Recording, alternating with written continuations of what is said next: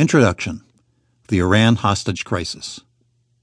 Carter's predecessor, whom he says he emulates, Harry Truman, would have landed the Marines and offered to cripple Iran's economic base. These Iranians have committed an act of war against the United States, and all Carter wants to do at the moment is talk. It is time to speak with power and might of a first rate country instead of the wishy washy language of diplomatic compromise. Daniel A. Darlington's letter to the editor, Denver Post. On February 1, 1979, amid great fanfare, exiled cleric Ayatollah Ruhollah Khomeini landed in Tehran. The return of the leader of the revolution to his home country was one of the final markers of the Iranian Revolution, a national phenomenon that had global implications. The Iranian Revolution of 1979 has been described as the epochal event called the peak of the 20th century Islamic revivalism and revitalization, and analyzed as one of the key incidents that continues to impact politics across Iran, the Middle East, and even the world as a whole. As a phenomenon that led to the creation of the first modern Islamic republic in the world, the revolution marked the victory of Islam over secular politics, and Iran quickly became the aspiring model for Islamic fundamentalists and revivalists across the globe regardless of nationality, culture, or religious sect.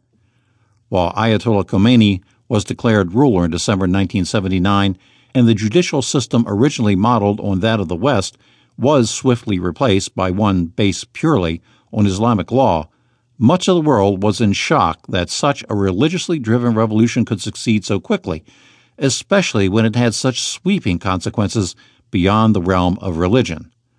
Furthermore, while the focus of the revolution was primarily about Islam, the revolution was also colored by disdain for the West, distaste for autocracy, and a yearning for religious and cultural identity.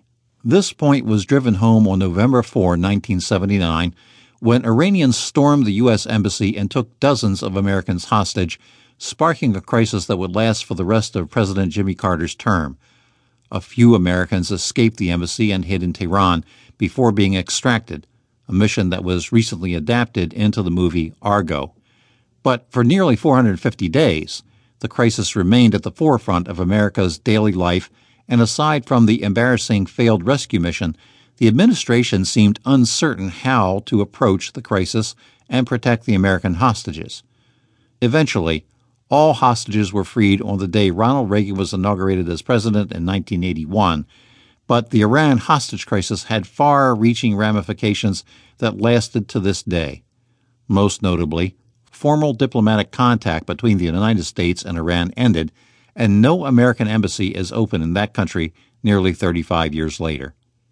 For anyone born during the 1960s, the Iran hostage crisis marked a change in American identity both as a people and a nation. Those born in earlier decades had little to no understanding of radical Islam, and those born later could not conceive of a world without it. Some would say that the crisis was ultimately a good thing, in that it ushered Ronald Reagan into the White House and led to the fall of communism, while others would say that it was a harbinger of doom, a demonstration that even as one geopolitical foe declined, another was on the rise. Some say America was singled out because it had been seen as too strong, others because it was seen as too weak. The bottom line is that while no one knows what might have been done to prevent it, everyone has an idea about how it might have been ended sooner. The Iran hostage crisis, the history of the standoff that ended diplomatic contacts between the United States and Iran, chronicles the tense chain of events that helped end Jimmy Carter's presidency and produced a diplomatic freeze between the U.S. and Iran. Along with pictures and a bibliography, you'll learn about the hostage crisis like never before.